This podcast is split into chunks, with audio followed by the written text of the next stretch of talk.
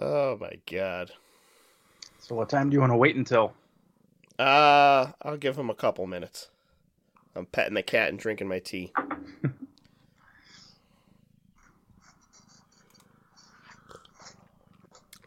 Or we could just go ahead and if he jumps on, he jumps on. I don't know. That's up to you. I don't care either way. Fuck. I wish I had like a larger uh, hot drink container that wasn't like a thermos. Because this shit is so fucking hot. And I and I'm like, I want like a nice tall, you know what I mean? Oh, yeah. Like a lot of tea. But it's so hot and it's keeping it hot. I'm like, just fucking cool down. The other day I uh, made my pre-workout. And then I made my the workout drink I take during my workout. And mm. I accidentally put hot water into it. And I didn't realize this until I took a sip. But like you said, it's like mine's like keeps the temperature. So it was hot throughout the whole workout. It was the worst. Yeah. I even put an ice cube in it to like keep it cool. And that thing was probably gone did, in seconds. Where did you find an ice cube at the gym? Oh, I make it before I go to the gym. Oh, oh, oh, okay. Oh, so you realize your your fuck up. Yeah.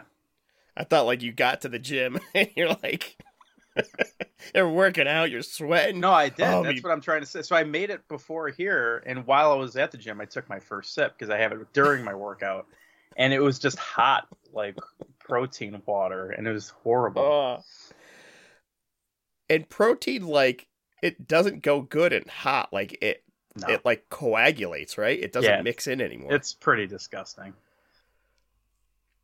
I used to do that with um. I used to have like an egg white protein I'd put in my like coffee in the morning, mm. but I would make an iced coffee. So I'd I'd have the coffee made at night, and you know I'd whatever cool it down in the fridge or something, so that in the morning you mix it cold. And a couple times I tried to do it hot, and when you put the egg white protein in, it literally cooks the eggs, and you get like you get like fucking scrambled eggs. Yeah, sunny side up in there. That's gross, but that sounds good, though, with iced coffee. Yeah, back when I used to be healthy and not, like, excessively fat and Dude, constantly I, out of breath. You, man. I'm going to Universal in, in October, and I'm doing what I can. If I can't fit on any of these rides, my friends are never going to let it go. That happened in Minnesota in, like, twenty fourteen or twenty thirteen. I couldn't fit on one of the rides, and they were laughing at me while they were on the ride having fun. I think at Universal you'd only be in danger. There's a, there's one roller coaster. Um, are you going to Florida or Hollywood? Florida. Yeah, there's one coaster in the regular park. I can't remember the name of it. I think they play music on it, and you can pick what music you want to listen to. Mm, and sounds- uh, that's a tight fit. I think on the Harry Potter ride last time, I'm skinnier than I was last time I went, but last oh, okay. time they were like pushing down. And I was like, just, just push it. Just, I'm like, just keep going. And I heard one click and he's like, okay, you're good to go. I'm like, holy cow. Good enough. Yeah, that'll save you. All right, let's just do this. Cause... Yeah, I'm ready to abandon Shane. So uh, let's just get started.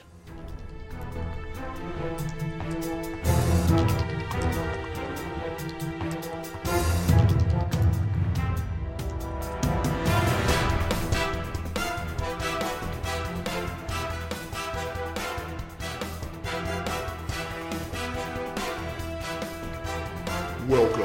to All You Need Is Blood, the U H M Horror Podcast, with your hosts, Ryan, Shane, and Mike.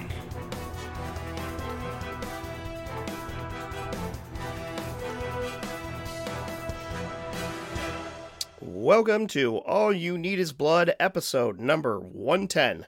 I'm your host, Ryan Tudelo, and joining me is my co-host, Mike Whittemore, and not Shane Smith, because we think Shane is sleeping. So, how you doing today, Mike? I'm doing great. How about you? Uh, pretty good, actually. Pretty, pretty, pretty good.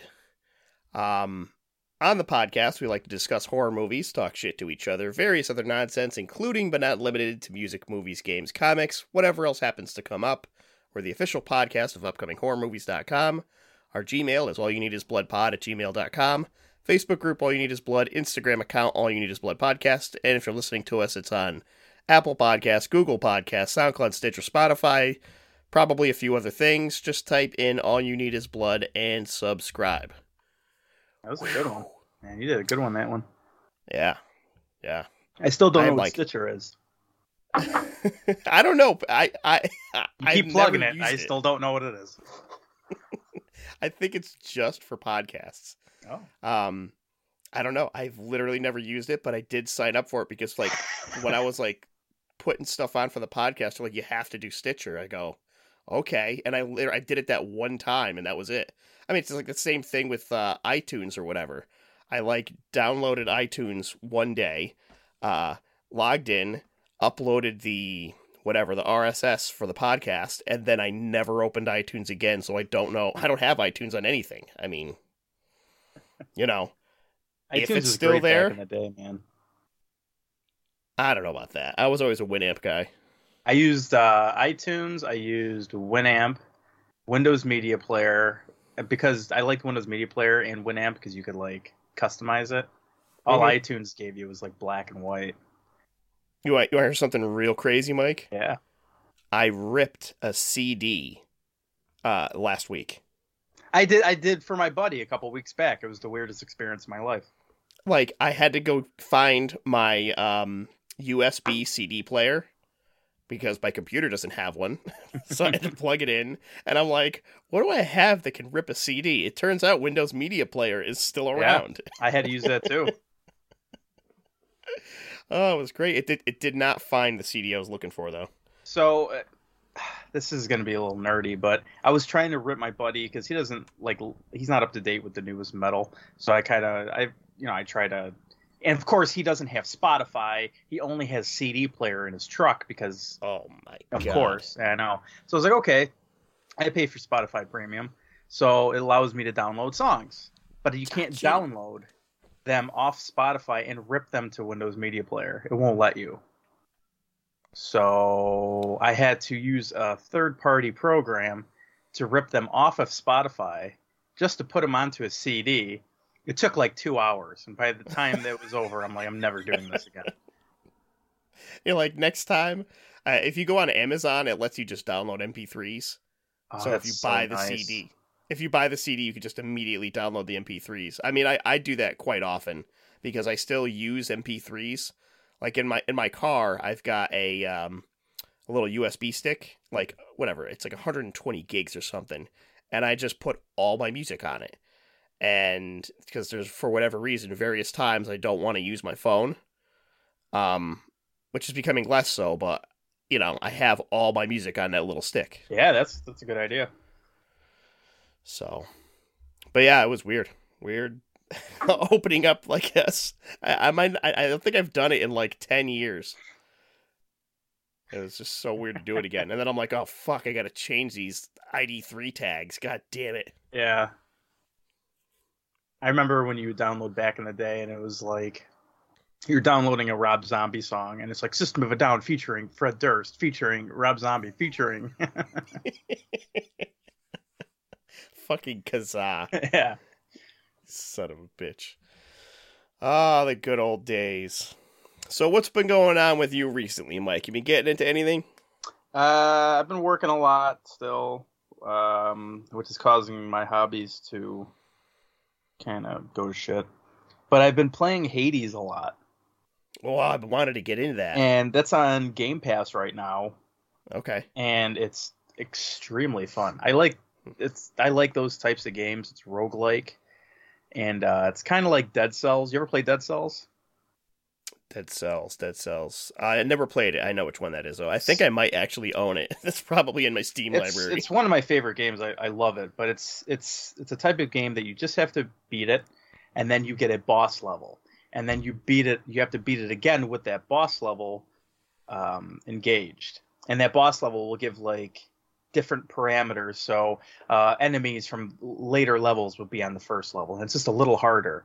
And then when you beat that boss level, you get another boss level, and that's even harder than that. And there's like four or five boss levels in Dead Cells now. But the game's super straightforward. you you just you get dropped in and you just start, pick your weapon, and every run you die. And when you die, you get like upgrades, and the next time you do a run, you'll have something else. And, but Hades, that kind of amplifies that, where uh, you're a character named Zagreus, and you're in Hades trying to find your mother.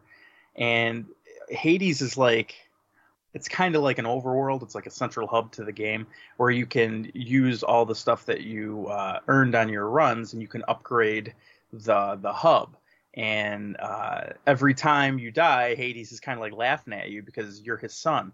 And he's like, you're never going to get out of here, and blah, blah, blah. And he's like the boss. He's at a big desk and everything. And every time you do a run, you get currency, and you can upgrade certain things, and you could talk to certain people, and you, you can gift them things, and they give you different buffers. And it's just a blast. Each run will last like thirty, forty minutes. You beat Hades, and you go back, and you do it again, and it's, it's that it's, quick. Thirty it, or forty minutes, huh? Yeah, that's how Dead Cells was too. Maybe about an hour, because Dead Cells was a little slower paced. But uh, this was this is a very, very, very fun game. Mm. And uh, my buddy and I just beat Gears of War four, because he comes over about once, twice a week, and we play Gears of War four. And we've done the whole series on Insanity, and it, this Gears of War four, man, that fucking that was awful. It took us like two months to beat that game. Jesus. Yeah. And then next week we're starting Gears five, and uh that's that's really pretty much it for me. I've just I've been buying so many records, and I gotta like hold off. I gotta stop.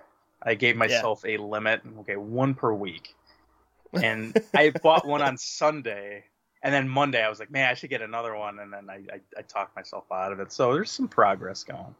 I need some of that restraint myself. How about you? My fu- My my movies are out of control, man. Like, I'll see something, or I'll think of it. Like, that happened the other day. I was somebody mentioned the Final Destinations, and I'm like, I don't think I have all the Final Destinations. And I look, and sure enough, I'm I think I'm missing the last two. And I go, all right, well, I'll pick those up.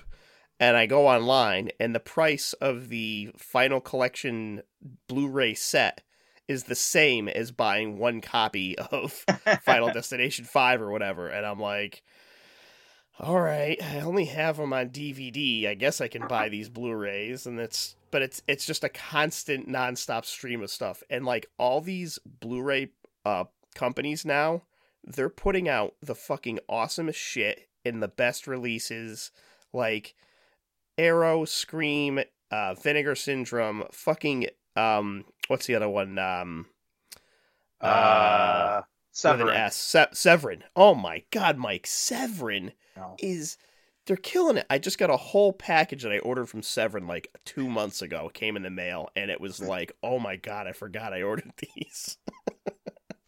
Fucking Cruel Jaws on Blu-ray. You got high that, definition. Actually? Yes. Because I think they pulled it.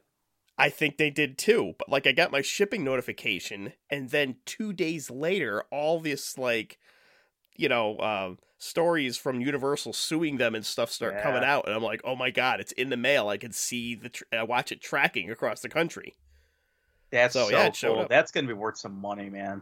I hope so. Let, can I tell you my favorite part about that Blu-ray? Absolutely. I haven't even watched it yet.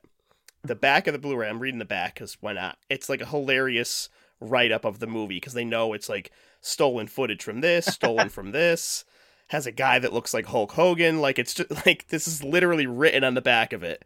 And um, like, they have the features listed there, and it's like whatever, full theatrical cut or whatever. And then below it, it says the Snyder cut. And I Get go out of here. I go, what? Apparently, um, what's the guy's name? Um, not Bruno Mattei. He did the other shark movie. Uh, was it Joe D'Amato that did this one? Which, uh, whichever Italian schlock director made this movie, he, he he he put his director's name as William Snyder, so they released an unedited version called the Snyder Cut. Jesus Christ! I'm like, that's it's so good. It's I was so, so happy with my purchase. That movie. Yes, so I'm very pumped about that, and all kinds of other stuff too. And then this week, Mike, they they announced like another next slate of movies that are coming out, and they've got this box set. It's maybe the coolest Blu-ray box that I've heard of. It's called All the Haunts Be Ours, a compendium of folk horror. And it's like twenty movies in a box set. They're from all over the world. They're from all different, uh, like, time periods and stuff. Um, like, there's, like, one of the movies is essentially, they and they tell you how they want you to watch them. They're like, okay, start with the documentary, so you get, like, all the background on these folk movies. And there's, like, a two-hour, excuse me, full-length documentary. Um, and then, like, just a million movies, like Eyes of Fire, Witch Hammer, which I've got a, a V H S of. It's a Czechoslovakian movie about witches. Uh, V, which is a Russian movie. Um, Lake of the Dead, The Dreaming.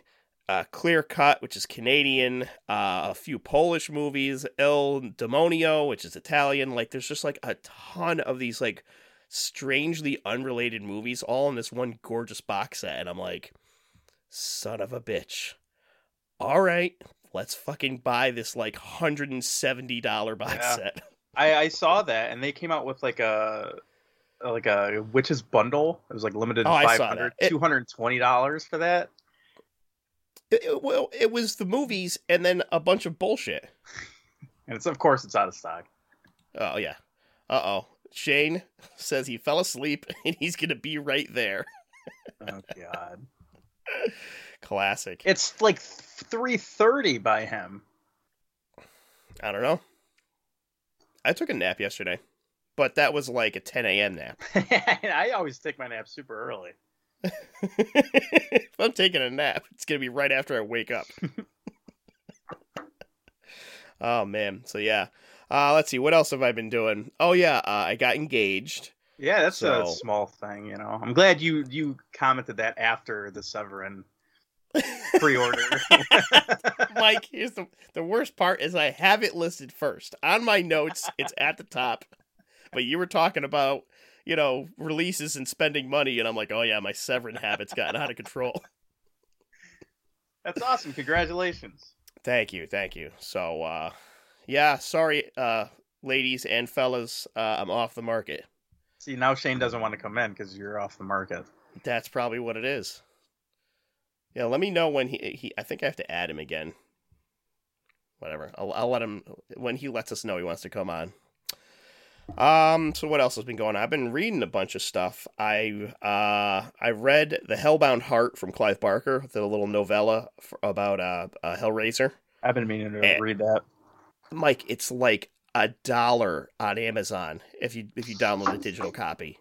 I have a problem and with reading. Hello. Just in general? Yeah, I just can't sit down and read anymore. Hey, Shane. Shane. Hello. Welcome to the podcast, Shane. Yeah. Hi. So, Shane, what happened to you? I fell asleep. Well, you're really quiet right now. I am. You're better now. Yeah.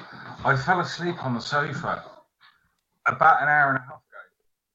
Uh-oh. You, you're going in and out. And he's gone. And he's gone. You're so quiet. It sounds like you're a million miles away. He's still sleeping. We're talking to Dream Shane right now. I don't know what's matter. Oh, no, nothing, Shane. You're it, like, you can't even hear you. The fuck? Where's your so microphone for pe- at? For people listening to the podcast, we usually do this part of the podcast before I hit record. It's well, part of the bonus feature. The same place it always is. You keep go- you keep getting closer and then not closer. There's no way. Quite literally, my my mic is where I always keep it. Whoa, see, now it just got loud. Yeah, you just got loud. Huh. Hmm. Well, if you stay right there, you'll be good. Don't move. What if I need to fart? Hopefully we don't hear it. Or we do. Well, if you hear it, at least you know. He's here! Yes. So anyway, Shane, as you so rudely interrupted me. Good. I was telling Mike that I've been reading, uh, I was reading some Clive Barker. I read The Hellbound Heart. uh, which is super cheap. It's like a dollar or two on Amazon for digital, and it's a really quick novella. Like you can, yeah.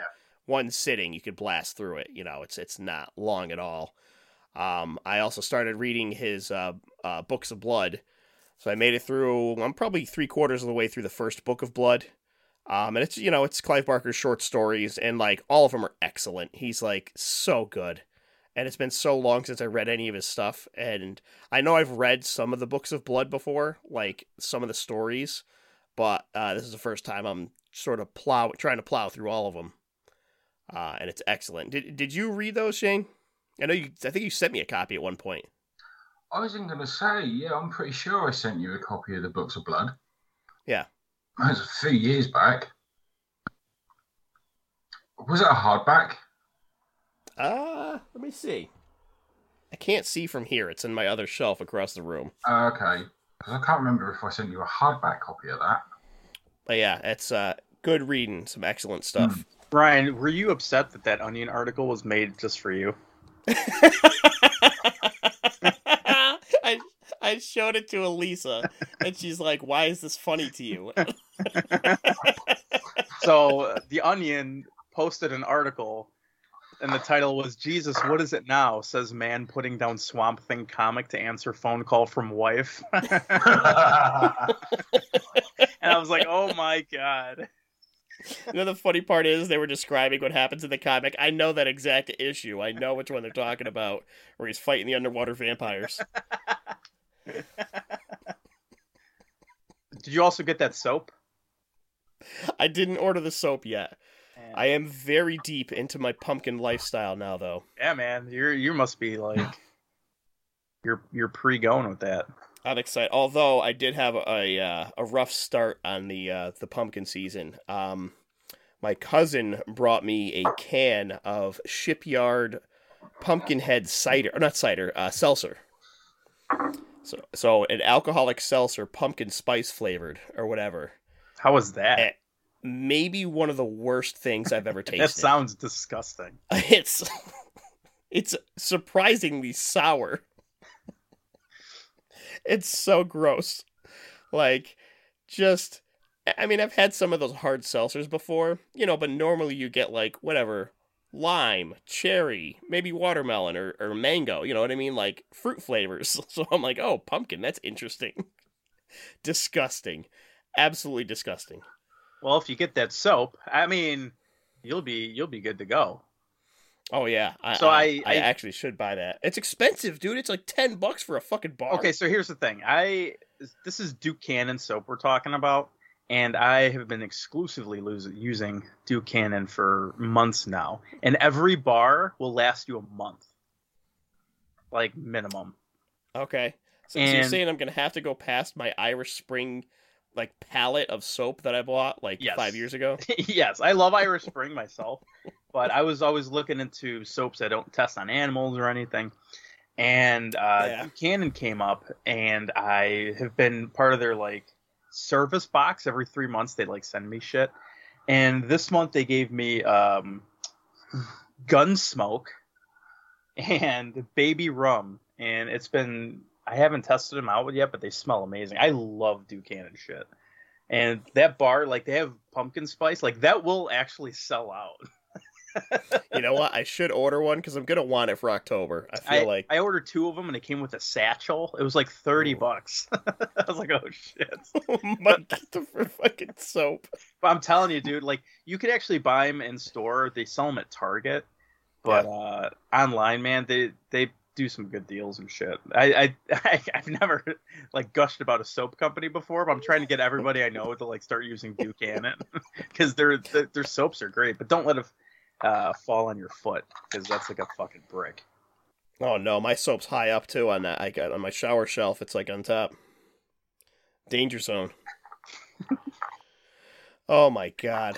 Um, all right. The other thing I wanted to mention, it was uh, good friends of our show, Connor Blackman and Sean Mullaney, have started their own uh, Facebook group, the Cinema Cheese group. Was, they started a while back, but they're like pumping out content now.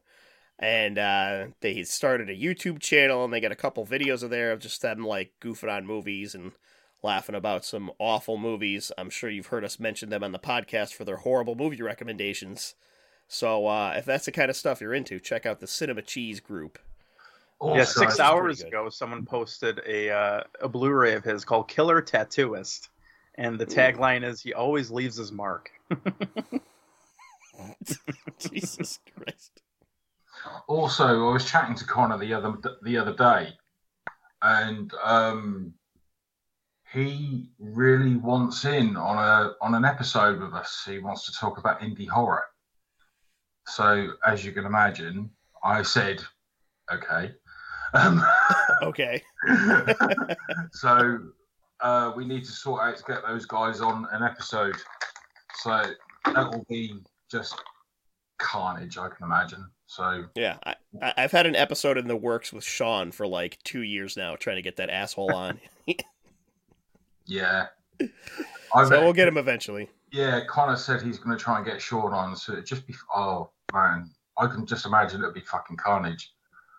Yeah. Five of us just talking indie horror and crap. I don't know if I could take the two of them at once. I think that might be too much. Well, I think what he wants to do, he he he actually mentioned to me that he wants to do like an All You Need Is Blood Cinema Cheese mashup. Sure. So I know I've been work I've been working on a drawing of Connor's head. Uh, by working on, I mean like I, I, I did a first draft like I don't know a week ago, and I'm like, oh yeah, let me send you a finished one, and I fucking never went back to it like an asshole. So that's bad. But, well, yeah. I've, I've been busy. Yeah, well, no, but yeah, that's just... Busy is an understatement. You got engaged. That's a huge that's deal. True. Well, yeah, you got engaged. Yeah, congratulations oh, and all that. Yeah, Elisa doesn't like me spending time drawing men's faces. Could be worse. It could be drawing men's asses. Oh, man. So, Shane, what has been going on with you now that we caught you just in time? Now I've woken up. Um, what's been going on? Uh, let me see. Um, Don't keep us in suspense. Not a great deal, actually. Um, bought some C Ds. Been watching movies. Um, having lots of trouble sleeping again. So, brain is currently fried. Uh, Drinking lots of tea, not made in a fucking microwave. Um, Missing out. Pumpkin tea? Sorry? Pumpkin tea? No, Ryan. Leave that shit to you. Um, That's what I'm drinking right I'm now. Gonna, I'm going to make some pumpkin spice latte tea in the microwave and cause Shane to have an aneurysm. Pumpkin spice latte tea? You fucking weirdo. I'm sure it exists. It's well, got to. It's kind of like a combo between tea and coffee. So it'd be yeah. taffy. Toffee. That's how they make taffy, actually. This is the dumbest Silence. conversation we've ever had. Yes. No, I can think of worse. Just like, I don't know. I can think of funnier. Felching springs to mind. Um, I'm sure that always I'm sure that mind. springs to mind a lot for you. No, I just remind, remember me and Ryan telling you to Google it, and it was just your reaction was just. I still tell person. people that. I still tell yeah. that people that story. I'm like, I didn't know what felching was, and I looked it up, and that was horrible. It's like it's like my go-to thing to actually gross somebody out, and they have always have the same reaction. See, I still find it fucking hilarious, but yeah. Um, What have I been up to? Uh, no. You okay? Sorry, Tony's attacking. Tony's attacking my microphone cable. Get out of here, um, Tony. I like how we don't know that's an animal or not. Like you just said, like a human name. So I just imagine like some little guy like attacking your cable. Well, technically his name is Fat Tony. Oh yeah. Okay, sorry, Shane. Go ahead. Yeah. Anyway. Um... I um, bought a couple of albums this week. I got the new album by Churches, Screen Violence. Um, they're kind of like indie pop, lots of synths, a few bit, bit of guitars, blah, blah, blah, female vocalist. Um, I've released a couple of singles from it so far. One was called How Not to Drown, featuring Robert Smith from The Cure. Um, the album's really good. Lyrically, the whole album is all about horror movies. So I was like, that's really cool. And I heard a couple of tracks and I thought, actually, they're really good. But the whole album's really good. I also picked up the new album by Halsey. Now, this is a weird one for me because I've never even heard of Halsey before. But apparently this is her fourth album. Um, what got my interest was that the whole album was co-written and produced by Trent Reznor and Atticus Ross from Nine Inch Nails. So essentially it's a Nine Inch Nails album, but with a female vocalist. Um, it's actually not a bad album. I was quite impressed with it. It surprised me. Um, but yeah, other than that, I have not watched any movies.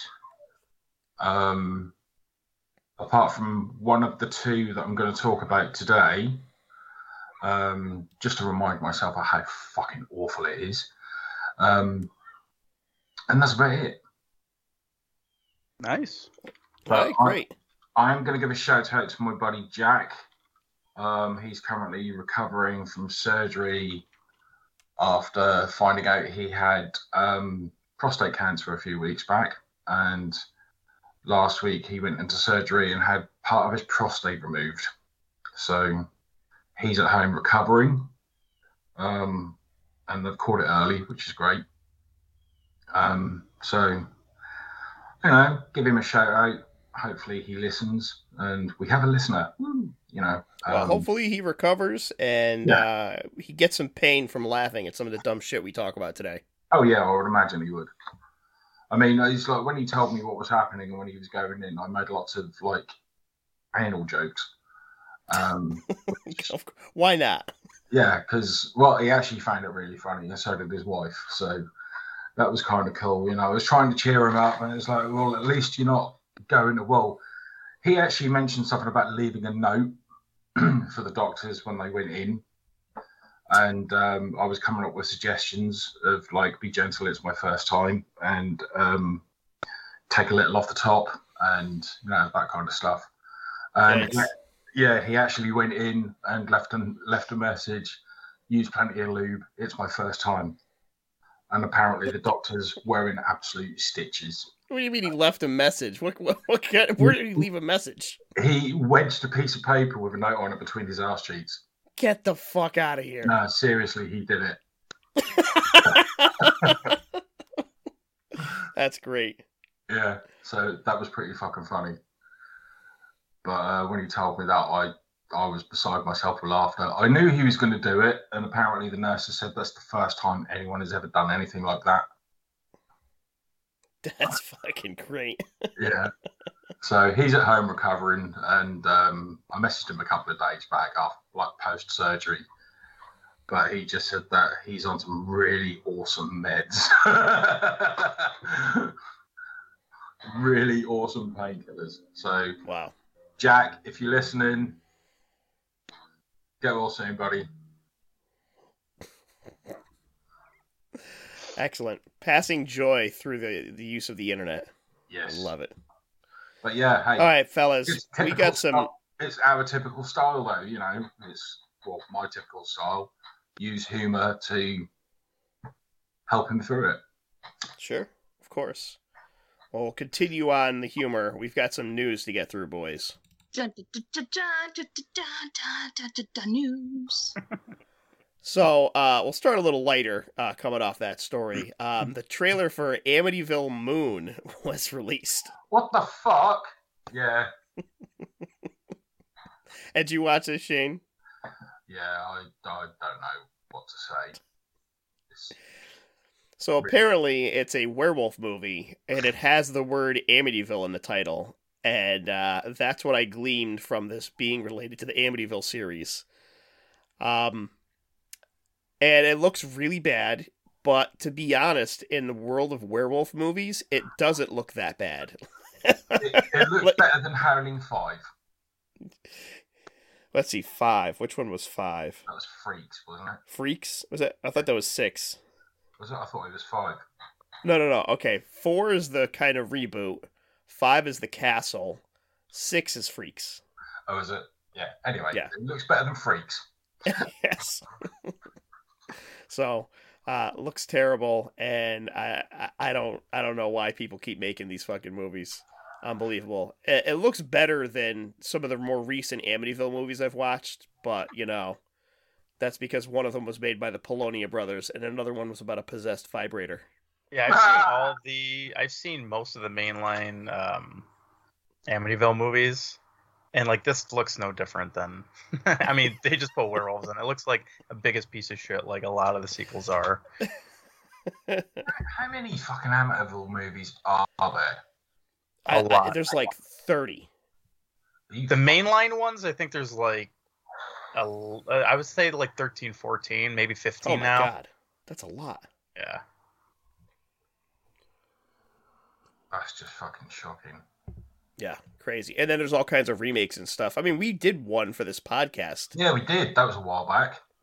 Yeah. Hang on, let me have a look. Uh-oh. There we go. Um, so while Shane's investigating that, uh, some some sadder news. Uh, Sony Chiba passed away, uh, eighty-two, of COVID complications. And he's a legendary Japanese uh, actor, martial artist, like all kinds of stuff. And probably his most notable movies were the Street Fighter series, and I do not mean the video game, the movie Street Fighter, Sister Street Fighter, Street Fighter's Revenge. Um, and he was also in uh, Battle Royale two, uh, Ninja, Rex- Ninja Resurrection, uh, and pro- his most prominent, though that people will know him for, is uh, in Kill Bill. He played uh, Hattori Hanzo, who made the, uh, the the bride's sword. Um, so he's an awesome, awesome actor. And if you want to check out some of his stuff, I recommend uh, the Street Fighter series. Um, a lot of great action in there, and it's not your typical kung fu stuff. It's like very brutal, but made like, I think it was in the early eighties. And you didn't see that kind of stuff back in the day. And I believe, I could be wrong, but I think that series is responsible for the quote-unquote X-ray shot. Like when he like punches the guy's arm and then it shows an X-ray of an arm breaking. Um, like they use that in all the new Mortal Kombat games too. So that that movie is, I'm pretty sure, where that came from. Um, awesome movies. Check those out. And uh, yeah, Sony Chiba will be missed. So Val was really upset by this. Oh, really? She, she loves, like, those kung fu movies, and I'm very unfamiliar with this guy, mm-hmm. other than, you know, Kill Bill. And uh, Val's been in school for, like, you know, the last couple months, and she's getting into welding and stuff. And I sent her this nice, long, like, couple-paragraph thing. But a, pre, a few conversations before that, I told her I didn't know who Sonny Chiba was, because I, I, I didn't grow up with that. And uh, I sent her this nice long thing like, hey, you're going to do great. You know, don't worry about anything. Don't stress out. And she goes, don't even talk to me because you don't know who Sonny Chiba is.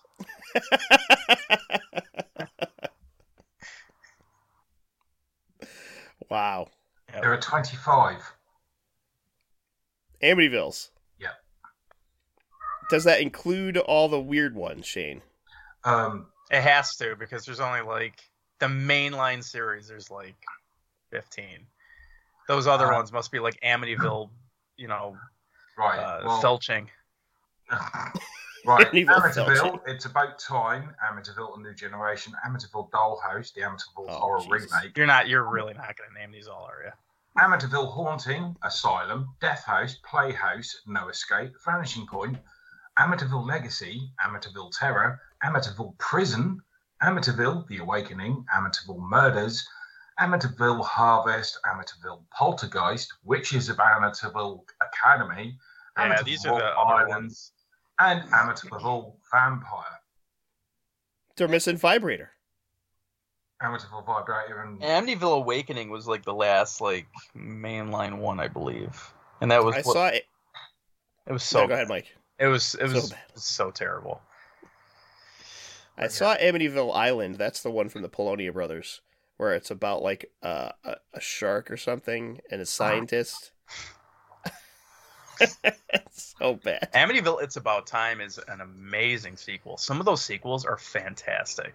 Yeah, Dollhouse is, Dollhouse so is decent too. Yeah. Like, it's not bad. I like that one.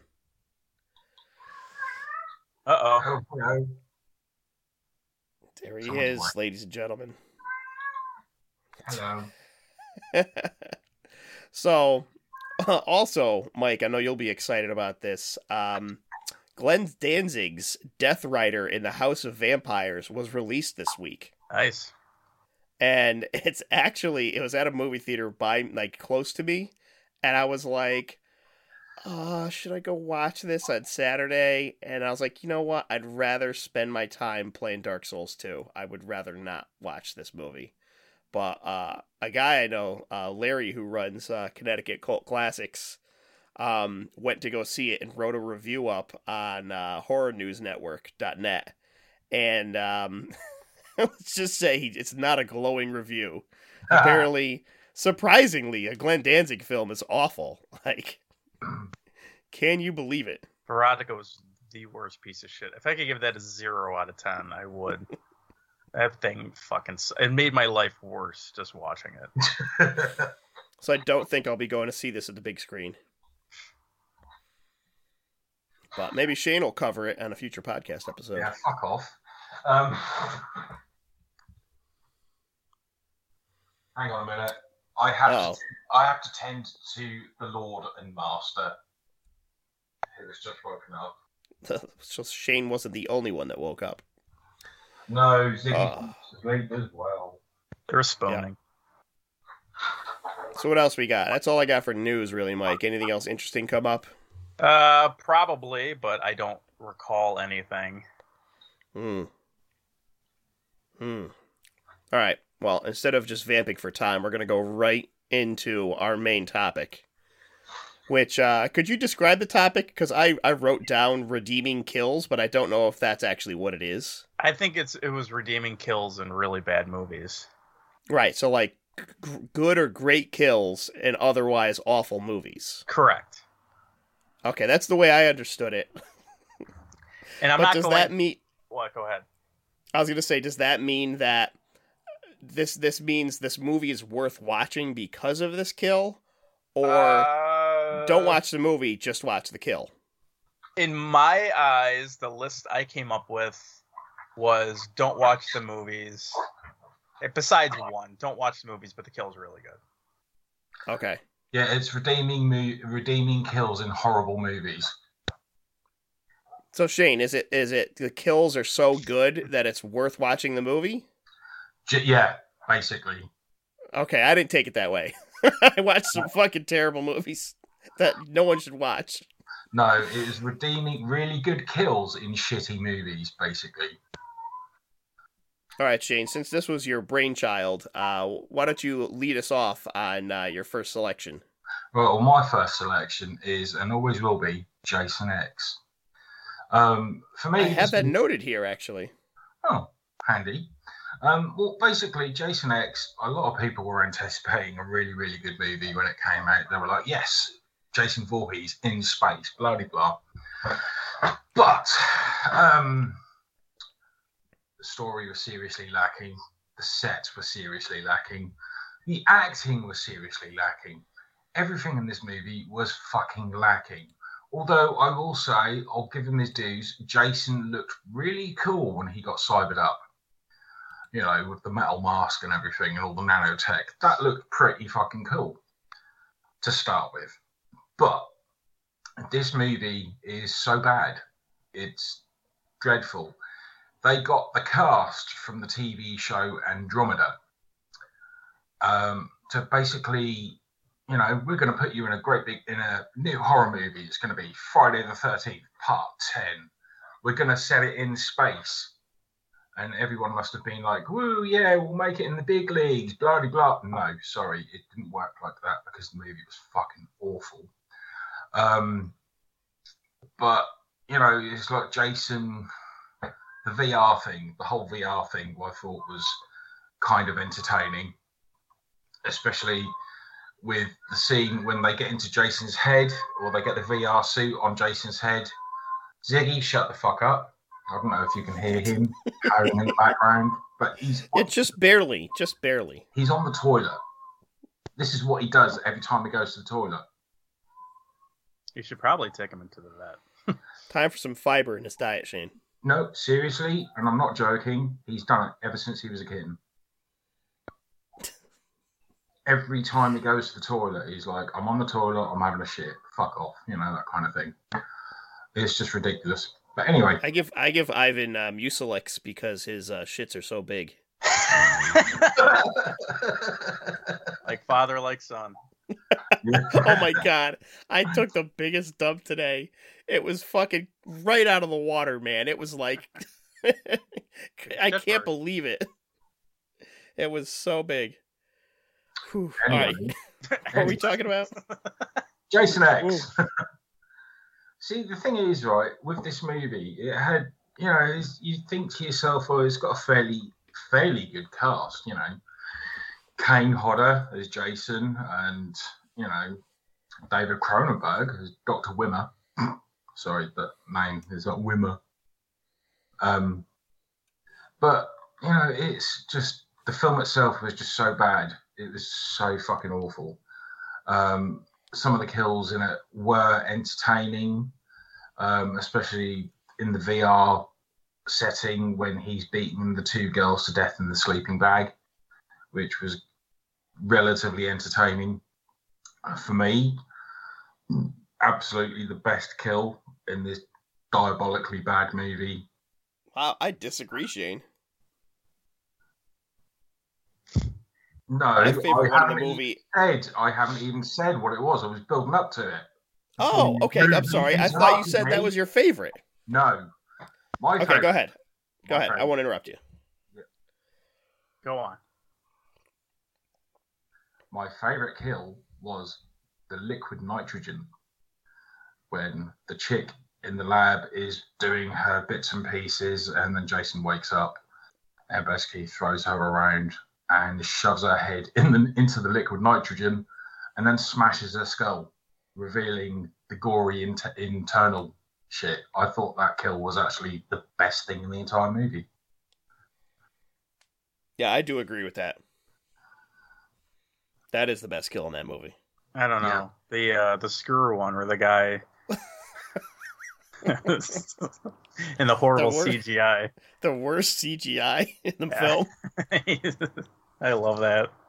I like that movie. Some, it's the guilty Whenever I mind. see that, that kill, Mike, the screw one, it makes me think of uh, Hellraiser four in space. And not because there's a similar kill in Hellraiser, but it, for whatever reason, it just makes me think of that. I don't know.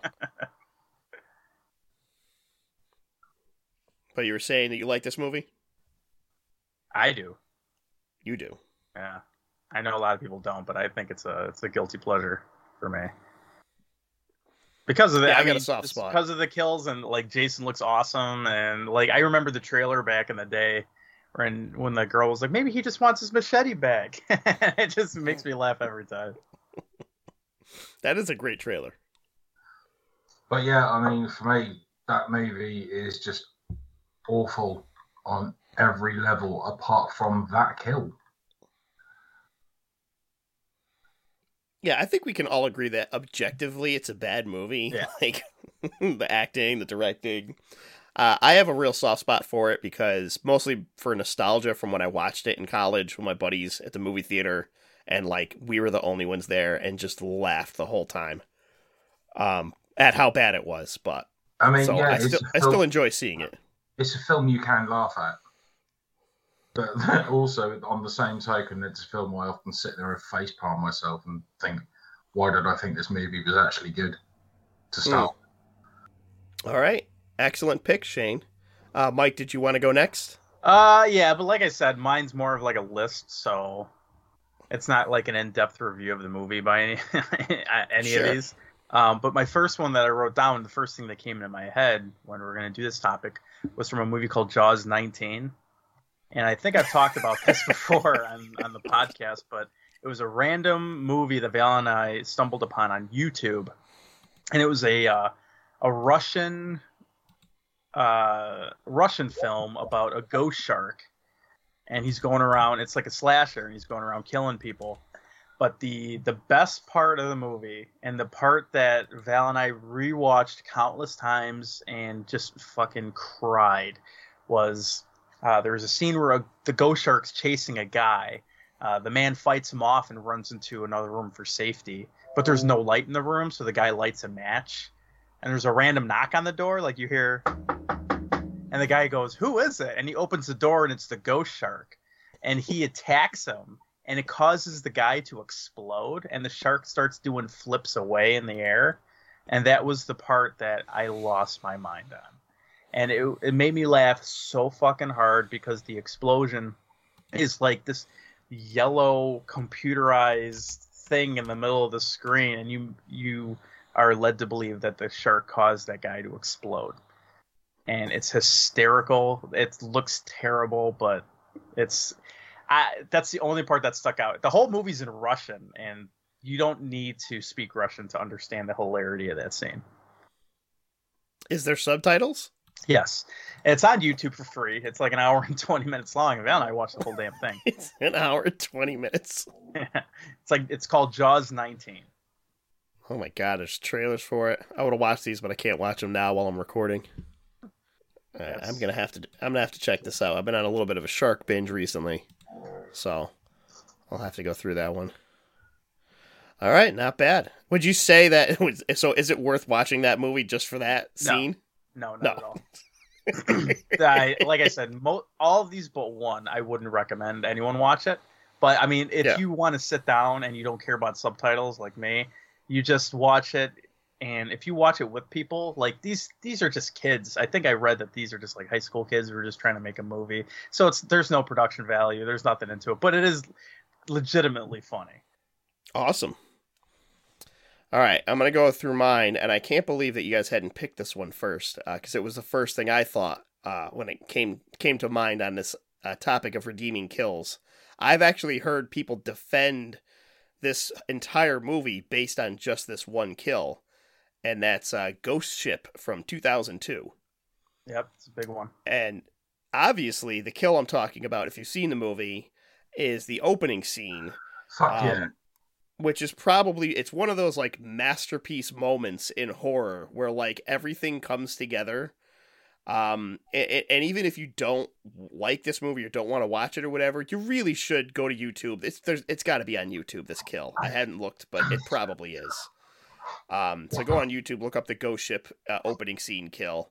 Uh, and the scene itself, it's got um, the singer uh, Francesca Rettondini. Uh, singing this, like, beautiful Italian song, like, it's all the whole, everyone on the boat is dancing. They're on this, like, Italian cruise liner. It's, I think, the nineteen sixties, and um, like the the crew's walking around, and there's, like, a little girl they keep showing, and she's, like, really bored because she's the only child on this ship, and uh, they give plenty of hints that something awful's gonna happen. They show, like, this, like, tight wire holding these lights and stuff on the dance floor while everybody's dancing, and then it shows somebody, like, pulling a lever, and then you see the wire start to tighten, and it breaks loose from its restraints, and it just whoosh, slices through literally everyone, and everyone's still standing around for a moment, and they're, like, looking at each other, and there's, like, a couple, like, little C G I moments added into it when they start to fall apart. But then, like, as they're, like, dropping on the ground, it's it's all practical effects. There's, like, wow. It was way better than I even remembered. Like, in my head, I had an idea of what happened in it. But, like, watching the scene again, I was like, oh, my God, this is actually still great. Um, there's, like, a woman trying to bring her severed torso back to where she where her upper body's laying. And there's, like, uh, arms. A captain's arm falls down. Like, there's just, like, body parts, blood everywhere. Like, a little girl crying. Um, and it's just excellent, and it's, it's, it's done in a very, like, artistic and, um, I don't know, like, you know, something horrible is going to happen because everything's kind of in slow motion and sort of dreamy, but it's, it's just brutal. Absolutely great. Uh, and the rest of the movie is basically a huge pile of shit and really yeah. boring. Um, the cast is fucking excellent. Juliana Margulies, Gabriel Byrne, um, Azariah Washington. It's got Carl Urban as a as a dickhead, which is a great casting choice. nineties Carl Urban, um, and you know uh, the rest of the movie's about, like, they're trying to salvage this, this crew in the nineties or two thousands, whatever, is trying to salvage the ship that they find, like, just floating in the waters, and uh, weird things start to happen, and it turns out it's a ghost ship, and there's ghosts all in it.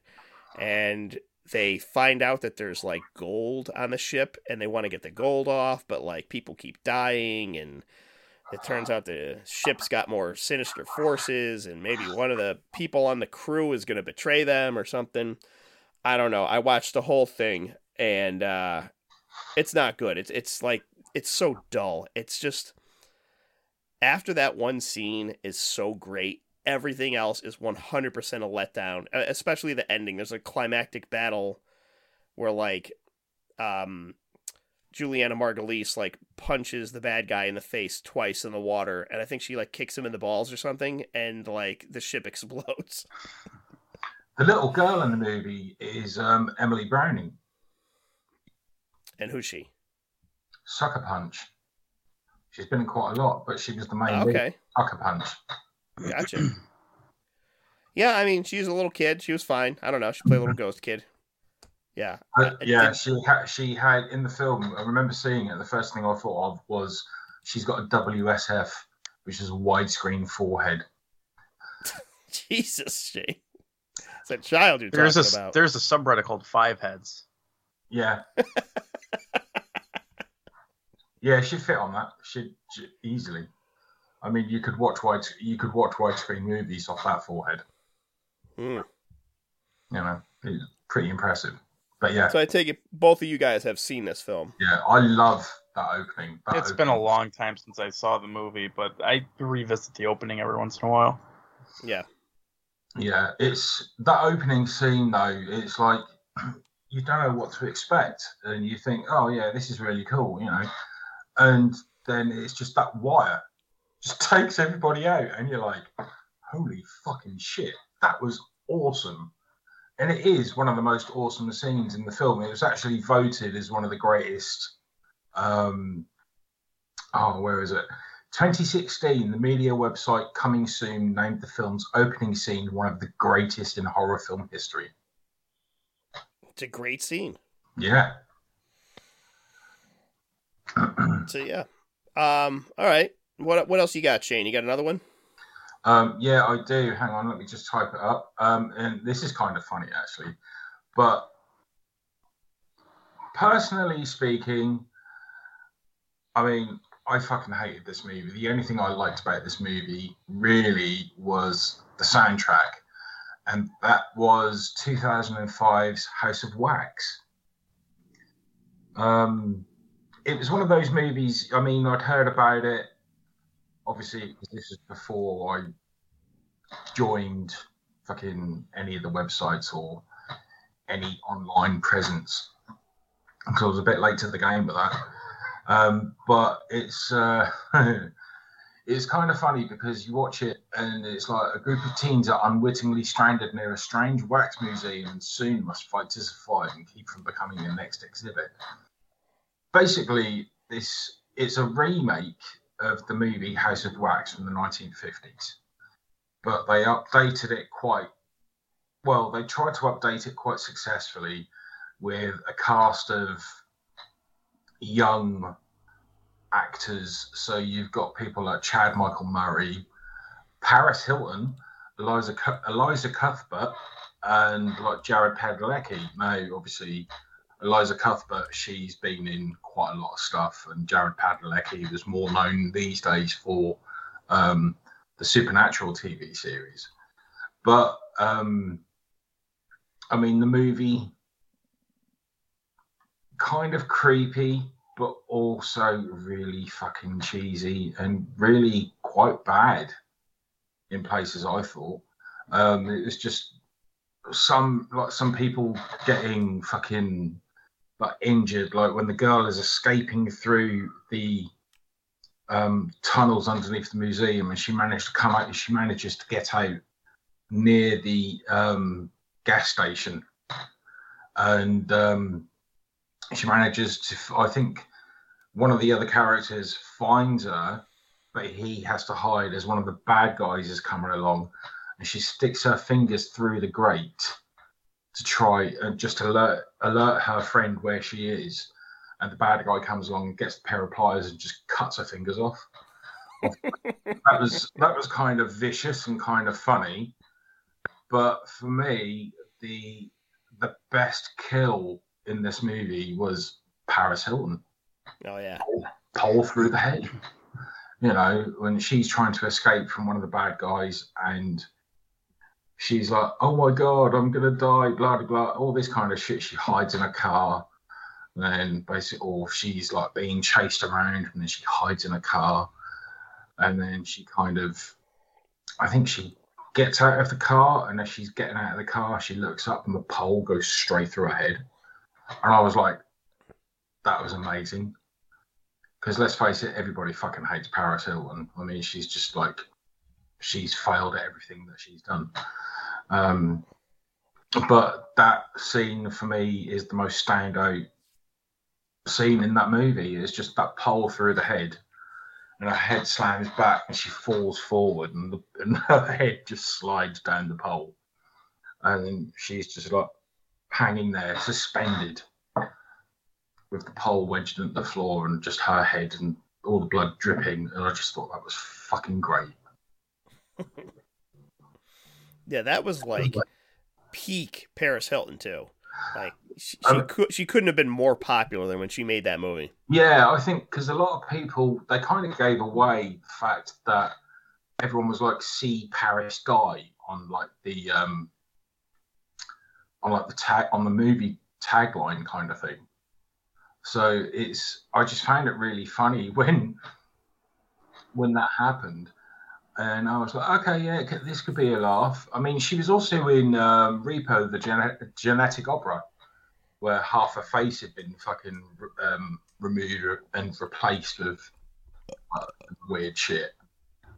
But, um, you know, I thought the movie itself was, it was awful.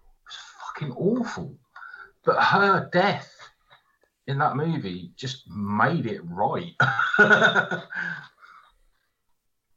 Yeah, I remember liking this one. I, I didn't see this until much, much later, probably like, I don't know, eight years after it came out or something. Right. And I, I was pleasantly surprised. Like, I, I went into it thinking this is going to be one of those really shitty remakes, you know, like, um, oh, I don't know, like Black Christmas or like something like that. Like it's just going to be an awful remake. And I was like, oh, this actually isn't as bad as I had thought. I, I kind of want to revisit it now. And I wonder if it's, if it like holds up at all. Yeah. I mean, I, I don't remember too much. I remember obviously Paris Hilton getting killed and that, uh, that finger gag where the girl puts her fingers in the grates. As soon as you yeah. said that, I'm like, oh my God, that's right. That was great. And he just starts clipping them off. And she's screaming, oh, like, hang on a minute, why don't you just pull your hand away instead of just leaving it there? So he yeah. can, so each one know. gets clipped off. Clip, yeah. clip. Oh, man. You ever see this one, Mike? Yeah, I actually watched it a couple times. Um, the last time I watched it, I gave it a five out of ten. Uh, this isn't... I I mean, I've seen some really shitty remakes, and this isn't one of them, in my opinion. Plus, Paris Hilton's death was pretty iconic, and it Um, it's pretty much a standard, you know, like mid two thousands slasher. It's yeah. pretty. I, I think when I watched it, I gave the impression that it was pretty harmless for what it was. You can't fuck with the original Vincent Price and everything, but sure, this is this is just a harmless movie. I didn't mind it. Yeah. All right. Uh, what do you, what do you got, Mike? You got another one you want to talk about? So I don't remember if the guy died in it or not, but this is this is. a pretty funny scene. Um, so this is a movie called Night of the Dribbler. And it's about... I, I've watched it one time, and this scene has always been stuck in my head. And this movie has a uh, serial killer whose face is a basketball. And the cover is shows that as well. But in this scene, the basketball face killer puts up a razor on the backboard of one of the hoops. And he gets a ladder and gently places it inside the net. And then like a few seconds later, a kid walks into practice and takes a few shots. And the third shot, he goes for a slam dunk, and it shows him jumping in the air, slamming it into the net, and his hands get cut off. And a newspaper clipping a second later says, high top injured, team left shorthanded. And it's this whole movie is just pun after pun, and then there's a guy in between scenes, and I guess he was a comedian at the time, and he just like does all these puns and says all these horrible non-funny jokes, and it is so lame and cringeworthy that it makes it sort of watchable. Um, otherwise, I wouldn't recommend this movie at all, but some of the kills in it are really pretty funny. Some guy uses, I think he uses a head of one of the people he's killed to like start shooting hoops and stuff. So it, it's a it's a pretty funny movie, but I would not recommend it to anybody. I think that's also on YouTube. It it used to be on Amazon Prime, but it's not anymore. I just looked it up. So I'm like, that's I, I know I watched it on Amazon, but they want you to pay ninety-nine cents to rent it. Absolutely not. Not, not worth it. Oh, man. Yeah, that is a ridiculous movie. It has the feeling of like, like an eighties, I don't know, like a John Cusack or like Teen Wolf. Like it should be like, I don't know, it's like in a high school and a gym and everything's kind of goofy. But it's just awful. Yep. Really. A ridiculous movie. As soon as you said Night of the Dribbler, it's like, oh, God, it's all coming back to me. Why did I have to remember that movie? I apologize. Oh, man. Yeah, that's that's a ridiculously awful movie with some dumb, goofy shit in it. All right. Um, my next one that I picked, uh, another one that I watched for this episode, is Dreamcatcher from two thousand three. Jesus. Oh, yeah. Directed by Lawrence Kasdan, who is the guy that wrote uh, Empire Strikes Back and all the shitty Star Wars sequels, I think. Um, another great cast. Thomas Jane, Jason Lee, Morgan Freeman, Tom Sizemore, Timothy Oliphant, uh, and Donnie Wahlberg, of course. Uh, where would we be without Donnie? Um, and... So the movie itself is, like, imagine if Stephen King tried to remake It, only it's aliens instead of, like, like like legit aliens, not like Pennywise is like some weird alien, but, like, actual aliens, and uh, everybody is unlikable and shitty, and the characters are terrible. um, and that's basically what Dreamcatcher is. So, like... all these guys, they're adults, uh, they get together and they go off to this cabin in the woods uh, for some hunting and hanging out. Apparently they do it every year. Um, and they do this to, like, I don't know, uh, celebrate um, one of their other friends when they were younger, who was like this uh, autistic kid or something when they were little kids. And, and sort of like It, they do flashbacks back to when they were kids, and... you know, they'll, they'll do adventures, or they'll, they find, you know, the little autistic kid, and, you know, they protect him from bullies and stuff, and he becomes part of the crew, and they're, like, good friends. But, that, but like, you're watching this, and you're thinking, oh, okay, so at some point, this little kid died, and that's why they get together every year, and they cheers to him, and they're looking up to the sky, and they're like, you know... this is for Duddits, who are the best person we've ever met. And they're like, yeah, cheers. And they're all hanging out and drinking and telling stories and laughing about, you know, stuff from back in the day. Um, and then, like, the the kill happens around this point. Um, the the, gay, the group is kind of, like, split up a little bit. Two guys are off hunting. One of them's going to town to get supplies with another one. So they all kind of split off, and... um. one of the guys that's hunting comes back to the cabin and runs across uh, a- another hunter who's just, like, roaming the woods, and he's, like, freezing to death.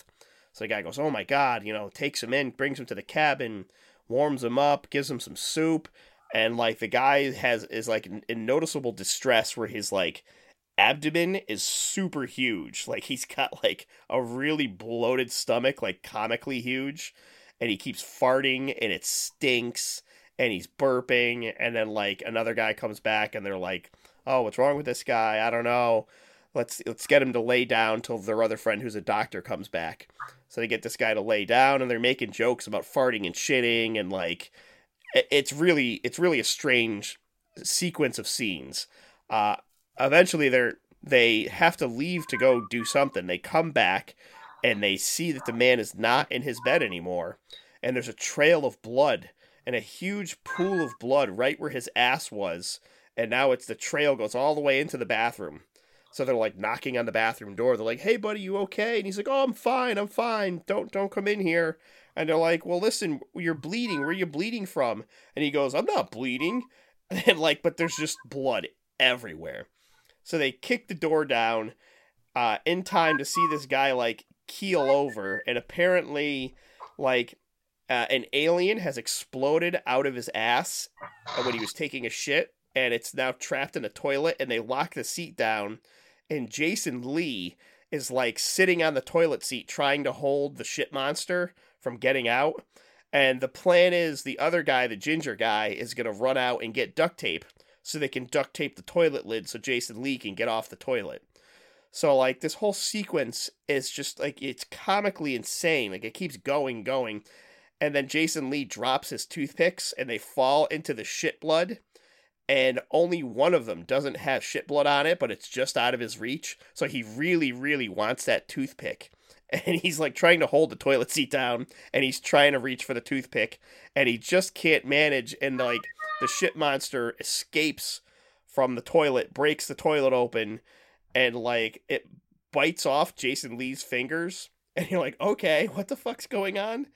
And eventually it ends up killing him in like a horrible manner. And then it comes up. And um, it it doesn't.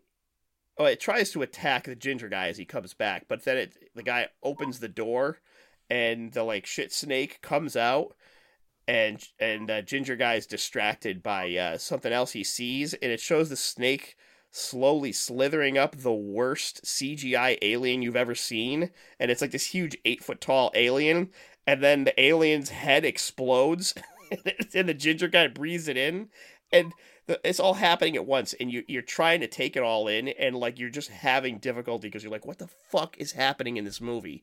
What the fuck? And then later in the movie, you find out the autistic kid wasn't dead. He's still alive, and they just never invited him up to this fucking cabin for hanging out for twenty years, one of their best friends. They just hadn't seen him. They just stopped seeing him. So you're like, I hate all of these people. These are shitty characters. I don't care what happens. And the rest of the movie is equally nuts with, um, um, what's his face? Fucking, um, Tom Sizemore is, is like, uh, trying to help the gang, like, stop an alien invasion. And Morgan Freeman loses his mind and wants to kill a whole bunch of civilians. I don't know. It's fucking terrible. And then they, they get the, Uh, autistic kid, and it turns out he's an alien, and he has to fight the other alien, but he also has cancer.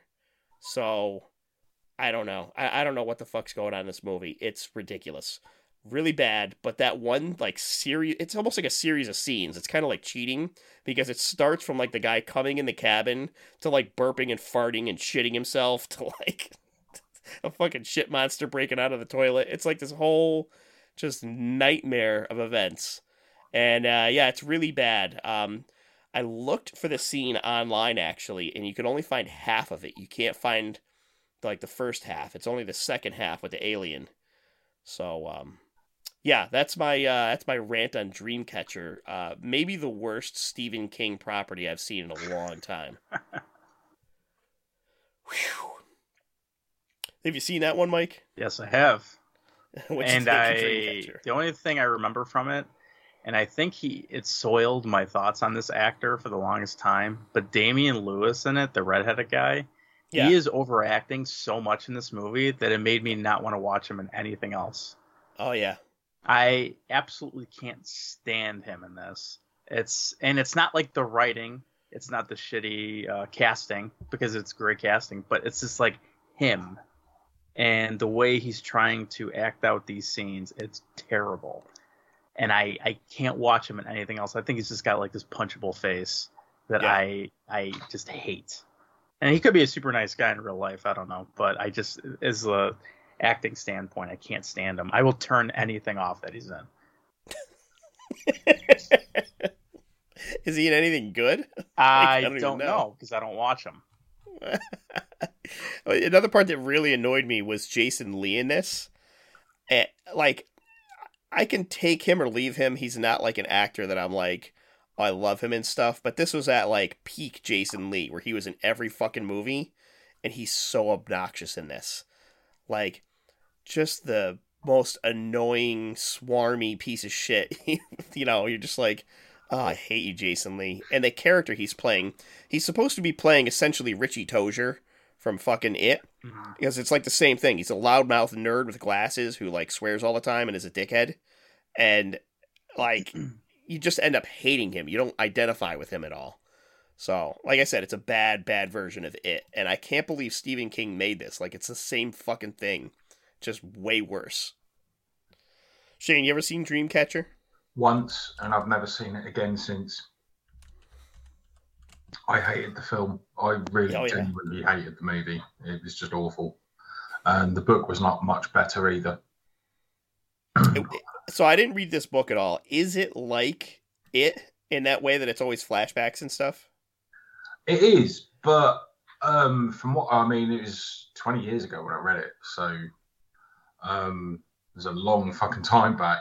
But from what I can remember, yeah, it is pretty similar in that aspect, but it's obviously there's no demonic entity that's trying to eat them or anything like that.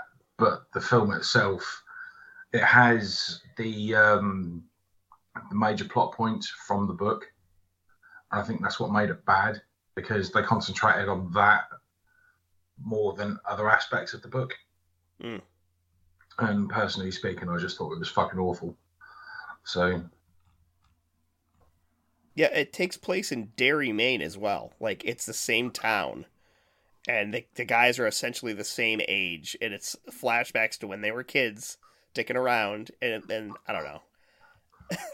What? Why?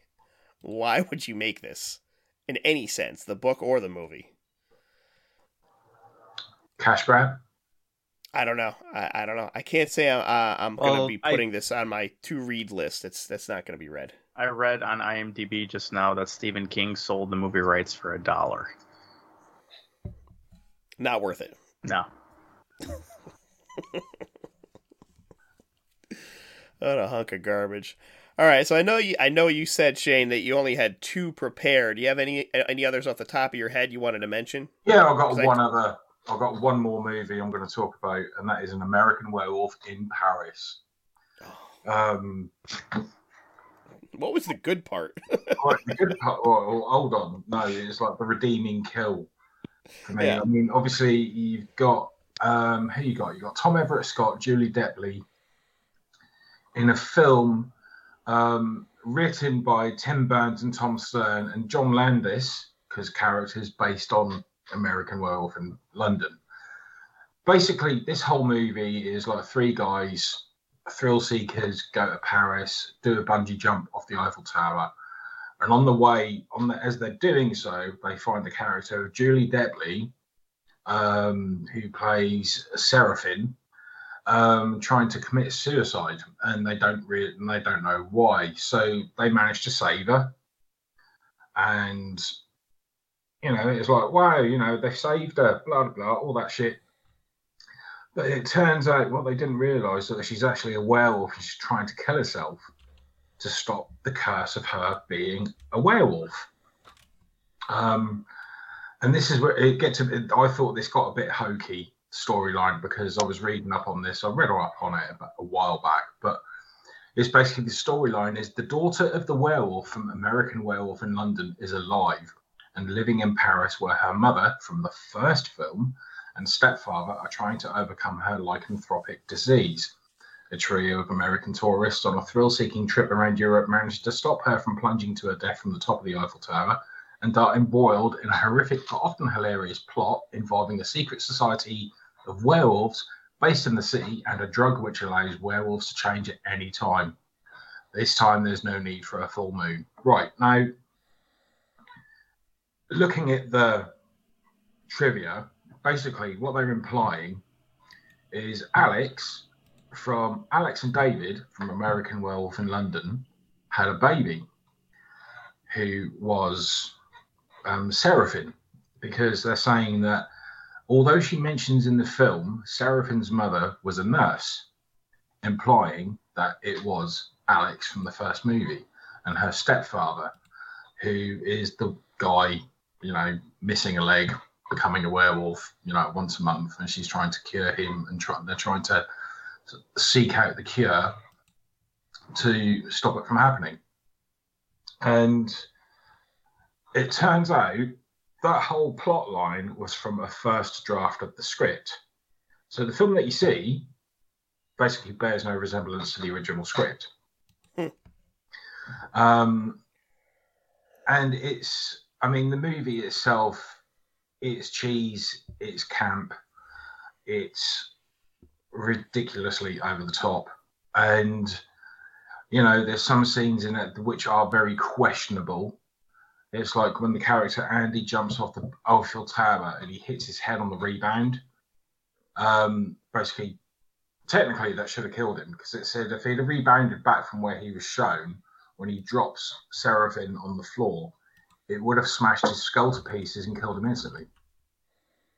Because it's when he hits the bar, and it's on his way up when he hits the bar, it's that pong, and that always made me chuckle when I watched it.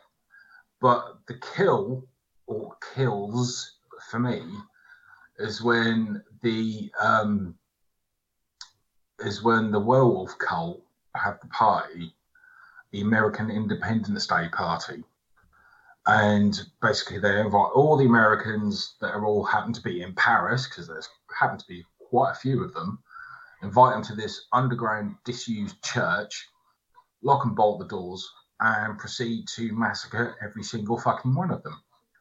Um, and it's the bottleneck scene that I really liked, when you got all these people trying to get out, and they're all being attacked from behind by this group of werewolves that have all basically ingested this drug, um, which can turn them on the spot.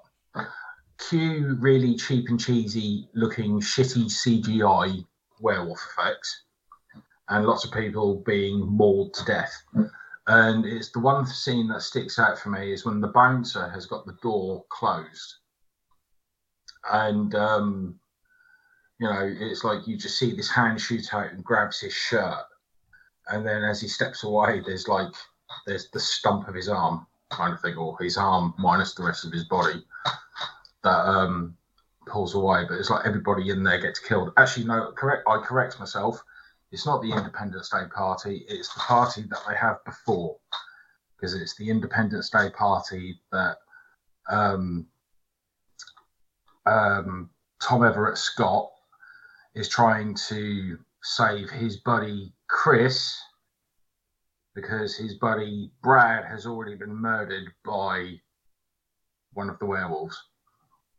Um, but... Um, It was the Independence Day party scene that was quite cool, where... All right. No. Wow. All right. What? Yeah. Yeah, he's sick of your shit, is what he's saying. Yeah, basically.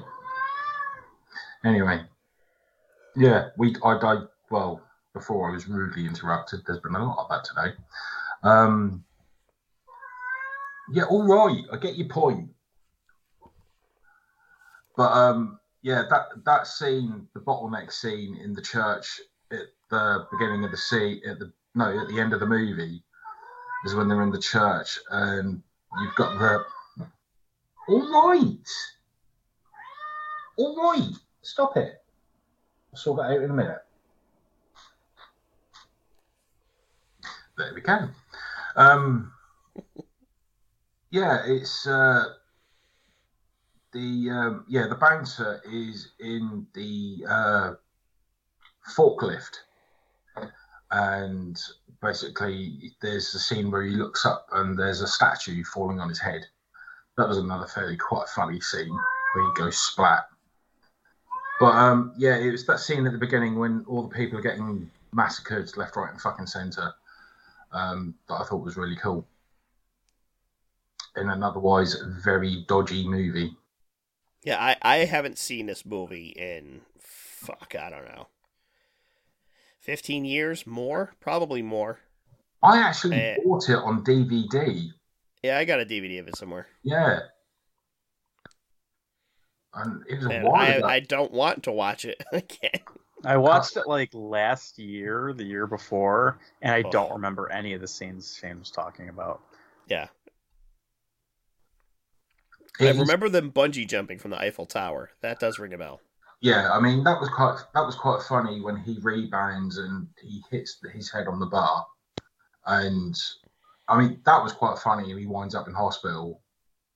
And there is a scene where um, Seraphine is actually stealing hearts, um, literal hearts, in a jar or in a bag. And then the following day, you see her liquidizing them. Hmm. Yeah.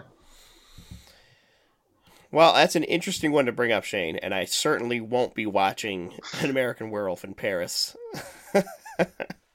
Mike, I know you've got a, a list going. Um... You want to give off a couple, and then I got I got some more. I've only got three well. more, so I could just like yeah. name them real quick. Yeah, run through. Um, the first one I have is The Video Dead, and mm-hmm. uh, the first time I watched this movie, I liked it. The second time, I was like, oh, now I see where people are coming from. Um, so this scene, a woman is cooking a recipe she's hearing on the radio, and then she goes to check up on her laundry. And when she gets to her washer, a zombie pops out and strangles her. And the following scene shows just her legs sticking out of the washing machine and two zombies are giggling. And then the washing machine comes on and the legs just start twirling around and around in circles. And then it cuts to the hose that drains the water into the utility sink and it pours out blood. And the whole time the zombies are like giggling and they're like, hey, hey, hey, hey, hey. And I don't remember the context at all to this, but it just made me laugh. And I think it's pretty memorable and, and funny. Um, Also, that movie with zombies coming out of the T V is, is pretty cool, and the, the V H S cover is like, uh, oh, so good. Yeah, it's it's the eyes light up in the dark and everything. It's super cool. Um, my my uh, my next one is the Evil Dead remake because I think that movie is a huge piece of shit.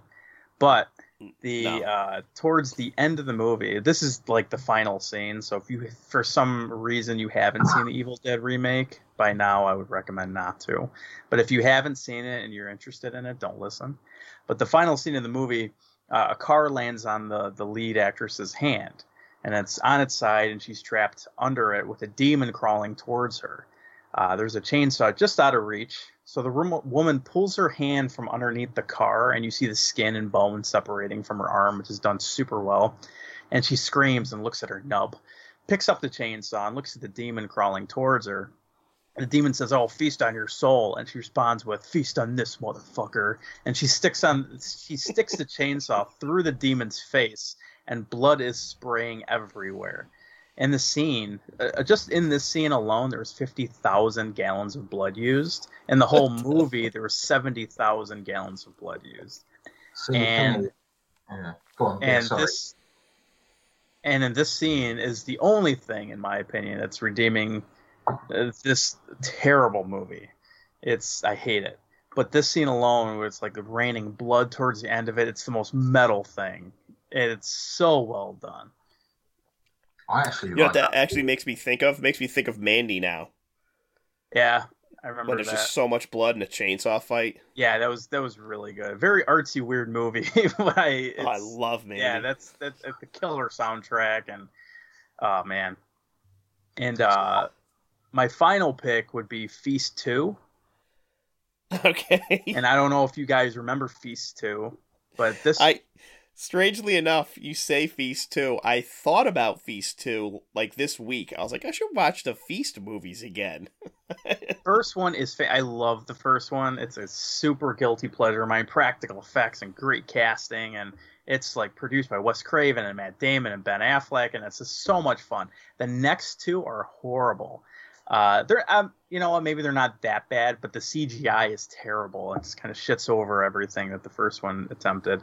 But Feast two, this kill has been stuck in my head for years. I can, I can uh, tell you about it in the back of my brain like I just watched it yesterday.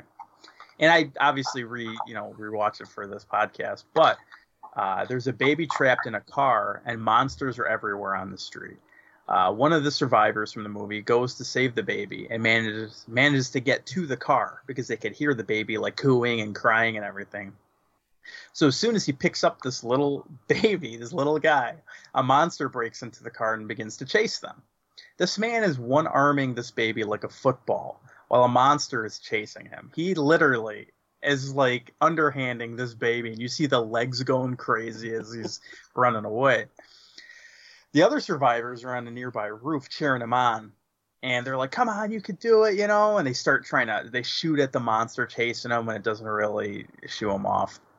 So for, I don't know how the physics work, but he swings on a cable up to a roof, but since he's only has one arm, the other one's holding the baby, he drops down again to the street while screaming for help. He's like, help, help, help, and they can't do anything because they're on a roof. So when he gets back down, he begins running again. And he looks down to say, hang on, baby. He keeps calling it baby, which is funny as hell. So this entire time you hear the baby cooing and giggling like he's having a blast. He's having fun. And they keep showing the baby. Like, it's just like this cute, the cutest little baby in the world. So he holds the baby with two hands and begins juking it like a football. Like he's got – it's so funny because it's obvious that the baby's fake. Like he's carrying a little doll. And he's juking the monsters like he's handling a football. And the guy is getting tired, though, and the monsters are getting closer. So in this scene, the man holds the baby out in front of him and gives him eye contact. And soft music starts playing while the baby is still cooing and giggling. And the man goes, sorry, baby, I am sorry. And he flings the child into the air. And a slow motion scene plays where the baby is hovering for a moment. And there's like soft music, and the child looks at the monsters chasing him and begins to cry. And for a second, you think the baby is going to be caught or saved, but you just hear a splat. And they actually show the baby on the ground with blood all around him. And he's like, uh, uh. And a second later, a monster picks him up with his teeth to eat him. And apparently, and apparently in real life, this was the director's nephew. And this this scene has always been stuck in my head. My my buddy and I always quote, we're like, sorry, baby. I never and, heard anyone quote Feast two. Yeah, I know. It's I lo- it's so it's so sad, but it's hysterical. I would not recommend this movie or the, the sequel to Feast two and Feast three to anybody, but that scene, it's on YouTube. It's hilarious. Yeah, that's some, like, classic trauma shit. Like, that's that's some awful stuff. Oh, God. I remember when that, like, when Feast two came out, people were so mad. Like, specifically at that scene, they were like, I cannot watch these this movie anymore. It's garbage, blah, blah, blah. I, I remember. It was a big deal when it came out, and it was awful. Yeah, but that's all I got. I have, uh... Uh, a review I want to do, and it's only going to take me about five minutes, but I'll wait till you're done with yours. Yeah, so I got a few other ones on here. I got I got a controversial one, Mike. I Ooh. figured I'd put out there, maybe piss some people off. Um, so this is maybe one of the most iconic kills in any movie of all time. Uh, one of the best special effects sequences ever, and I um, people are going to piss shit on me, but Scanners is not that good of a movie. It's not. It really and, isn't.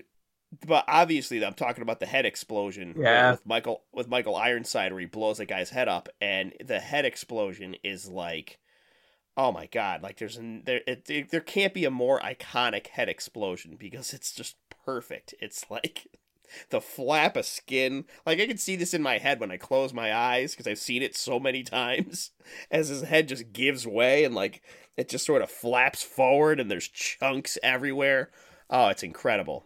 Um, but the rest of the movie is honestly kind of boring. There's some, there's some good scenes in it, but, like, I, I don't like the lead actor. I know he's been in other stuff, and, you know, I, I love Cronenberg, but this is not his best work. I, I I don't even, I think it's probably one of his worst, to be completely honest, because it's just boring. And um, I don't know. I don't know how there's like thirty sequels to Scanners as well. There's like Scanners two and three, the whole Scanner co- which is like another three movies, I think. I don't know. But um, but yeah, that scene is just, you know, if you haven't seen, you've seen it. I mean, if you're on the internet, that, that before Facebook cleaned up all their GIFs, I would see that on every fucking post. uh, so that one's great. Um, that was a good pick. I agree with that. Some other ones, like, so I, I thought of some that I'm like, oh, okay, this will be a good one to pick because, like, in my head, I remembered the kill. And I remembered it being good, but then I went back and watched it, and I'm like, wait, that, that kill fucking sucked. Was uh, in Halloween five. I remember the kills in the barn, and I remember being, being like, the only thing I remember about the movie, the only thing that was good in Halloween five, I was like, oh yeah, when Michael Myers, you know, stabs that, that guy in the barn, and it's like this awesome, jacks him up, and so I went and I watched one of those, like, um, kill counts or whatever on YouTube, just because I didn't want to watch Halloween five, and uh, got to that kill, and I'm like, oh, that that kill actually kind of fucking sucks, so there's, like, no redeeming qualities in Halloween five, so I can't even list it. Like, I thought it had a good kill, because I remembered it, but it wasn't when I went back to check it out. Um, other little stuff, um, I know you mentioned Jason ten, Shane, but in, in Friday eight, where the guy's boxing Jason on the roof.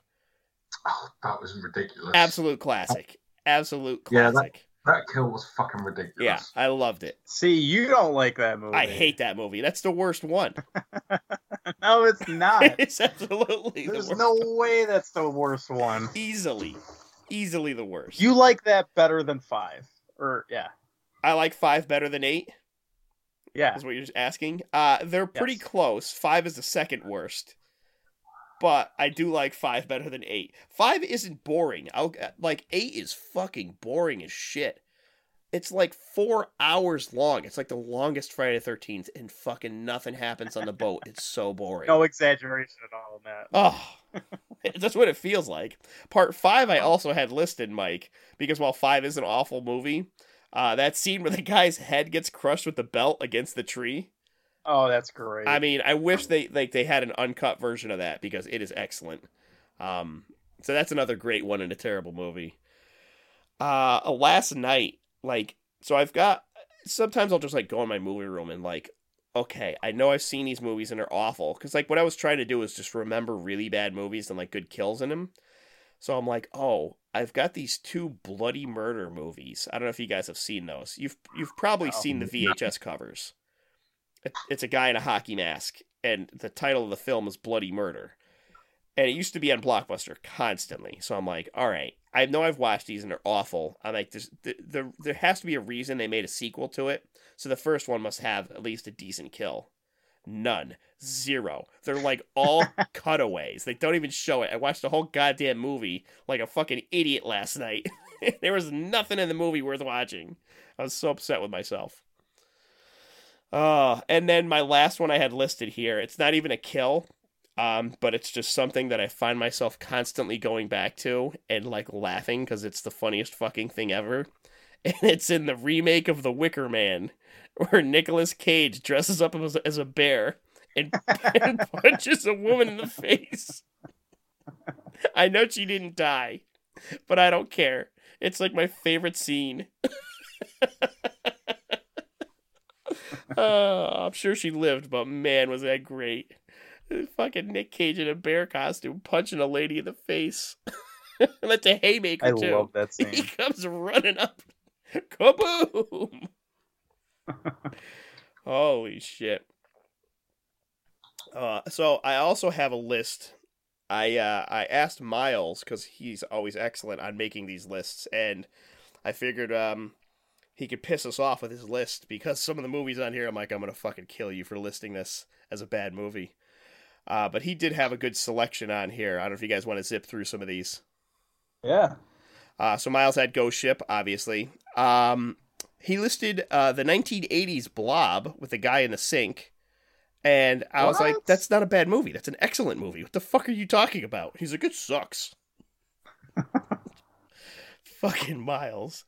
Um, uh, He said the Saw movie with the skinheads. I think that one he's talking about was um, um, the one with the guy from Linkin Park. That'd be number three. No. No, Chester Bennington what? was not in three. It was, he was like in, six uh, or something. Yeah, this was like six one. Yeah, and he, where he gets glued to the seat. I think that's the one he's talking about. Um, and yeah, that's a pretty good one. Uh, he says Terrifier with the girl uh, being bifurcated upside down. Yes, I should have named that. I uh, one hundred that movie sucks, but that kill is great. Uh, he also has listed, and I'm upset about this too, Riccio, um, just about every kill in the movie, but which means the movie's great. So I don't know how he's fucking. uh, he said Hostel two, the girl and the scythe.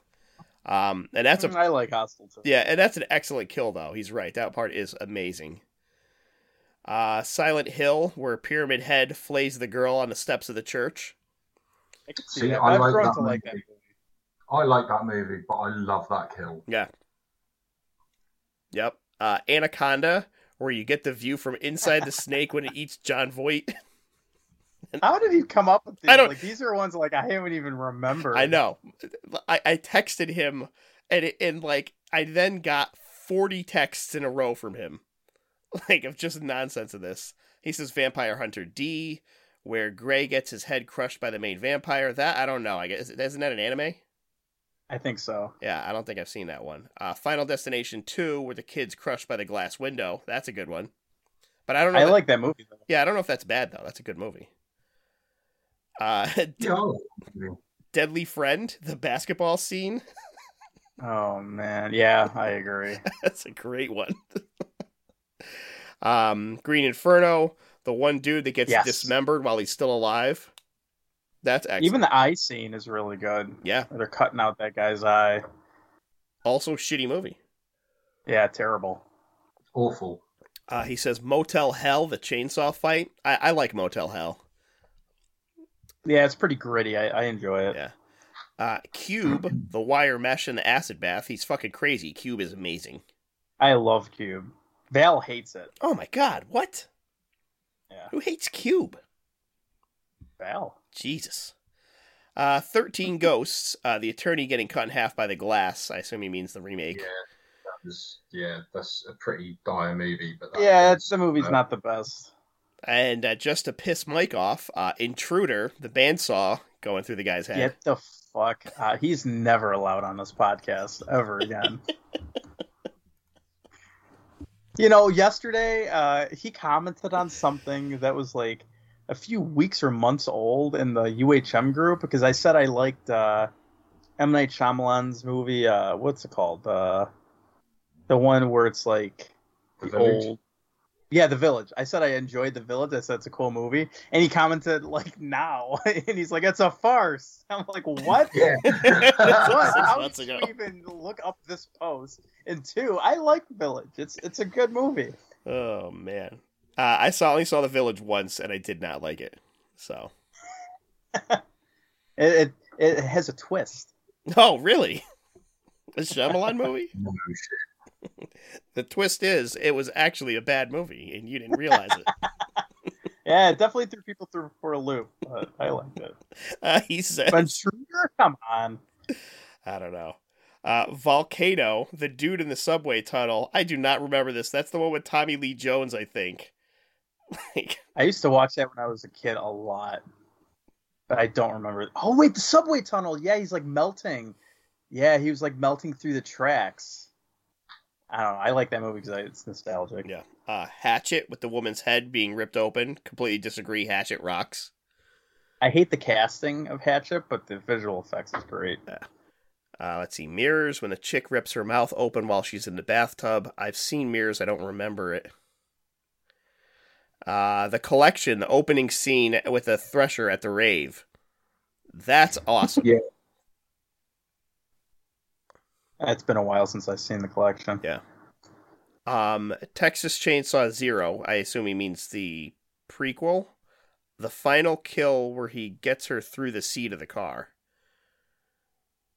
I don't, I don't remember that. I don't think that was a bad movie. I liked that. Was that the Texas Chainsaw three D? No, I, I no, that was the reboot. That was the uh, that was the remake. The reboot prequel with Arlie Ermey.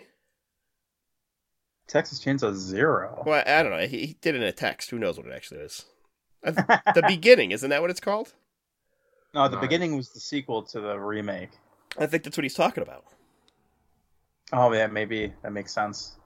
I like those movies a lot. Oh, and then his wife, who uh, is now on my shit list, uh, I'm going to fully fucking... I, I know that he knows this will piss me off. That's why he said it's from his wife. He's like, it's not me. It's my wife. Says in Martyrs, the main chick getting skinned while the kid's shot. Maybe she meant the remake? I hope so. I swear I hope so.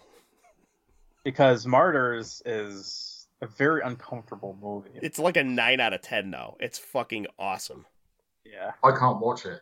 I can't watch it. I watched it once. That was enough. I can't watch it again. Yeah. Martyrs has a scene in there that generally makes me uncomfortable, and I have to look away. Yeah. When, like, she's taking that uh, metal, like, mask thing off that woman's face, and, like, you, she's, like, pouring water on it, and you see, like, all the blood and shit, like, washing off.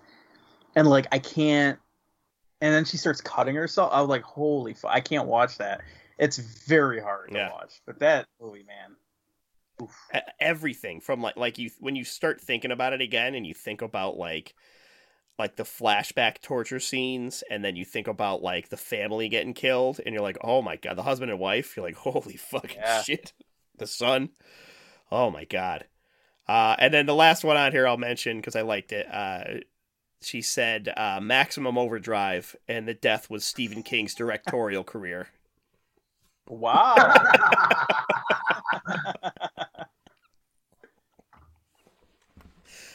Maximum Overdrive makes me laugh. Last time I watched it, they're all like honking and everything. Like all these cars are like honking and like talk to each other, yeah. and it just makes me laugh every time. I love the A C D C soundtrack. It just as soon as it comes on, I'm I'm like fired up. I love it. I don't know why. So that's it, fellas. That's the exhaustive list. It was a good list. Yeah, so if anyone has any other ideas on great kills and terrible movies, let us know. Maybe I'll watch The Kill, but I will not watch that movie. If it's bad. So, uh, so yeah, I know you had um, something else you wanted to discuss, Mike, a recent watch. Yeah, I uh, so this movie has been on my radar for a few years now. Uh, it was called The Wolf House. And the thing that was interesting about it was I always heard that it was... Comp- composed entirely of stop animation.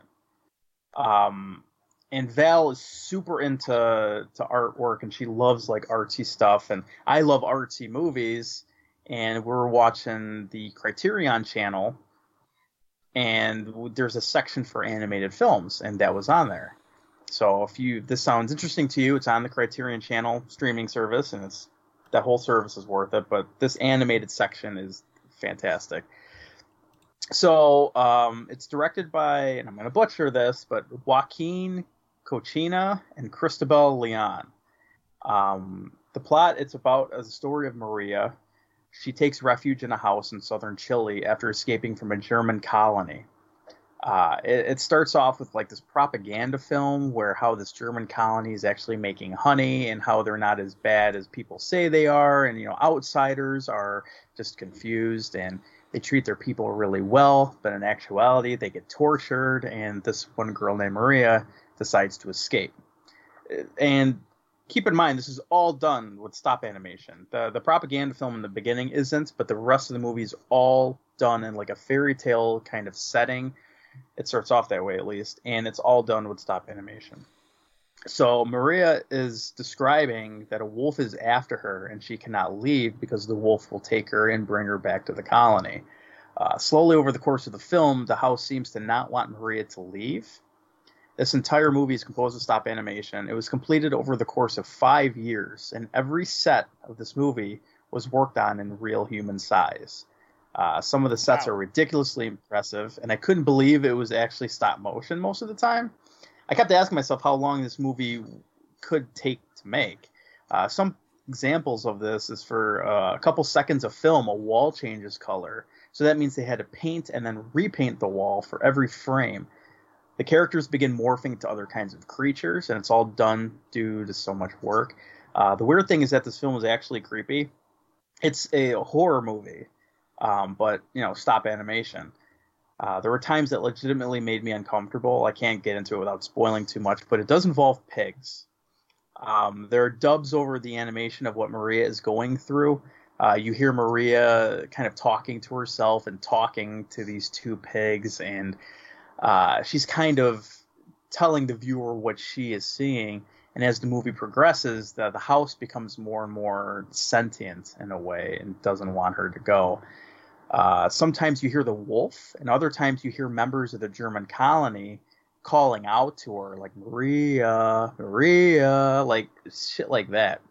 Uh, the Wolf House is not in English, uh, but you'll be more captivated by the animation than anything. A ton of work went into this movie, and I really want to spread it as much as possible. Uh, it's an art house flick, which also may put people off, but it's only an hour and fifteen minutes in length. So I would say swallow your pride and watch some creepy, fantastic animation, because this movie is very, very well done. How long did you say it was? About an hour and fifteen minutes. Okay, wow. Full-length animated movie. That sounds awesome. Like I said, over five years of work went into this. And it, it shows. A lot of the scenes, man, it looks like, you know, obviously it's, you know, practical. Like, it looks like a practical effects eighties horror movie just done with stop animation. And it's just, it's done so well. And it's legitimately creepy. You know, it's it's an art house flick, so, you know, there's some, like, thinking involved, and there's some, like, oh, I wonder what she's talking about, and there's some very odd scenes, but it's it's really, really worth watching. And it was done in twenty eighteen. It was finished in twenty eighteen, so. And, and I said this is on the Criterion service. Is it, like, you buy a copy of it? I assume it's on Criterion Blu-ray or something, right?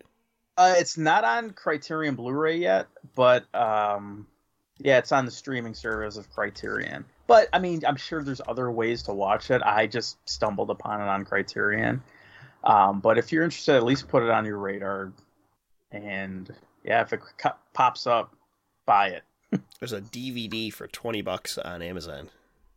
I think it's worth it. Awesome.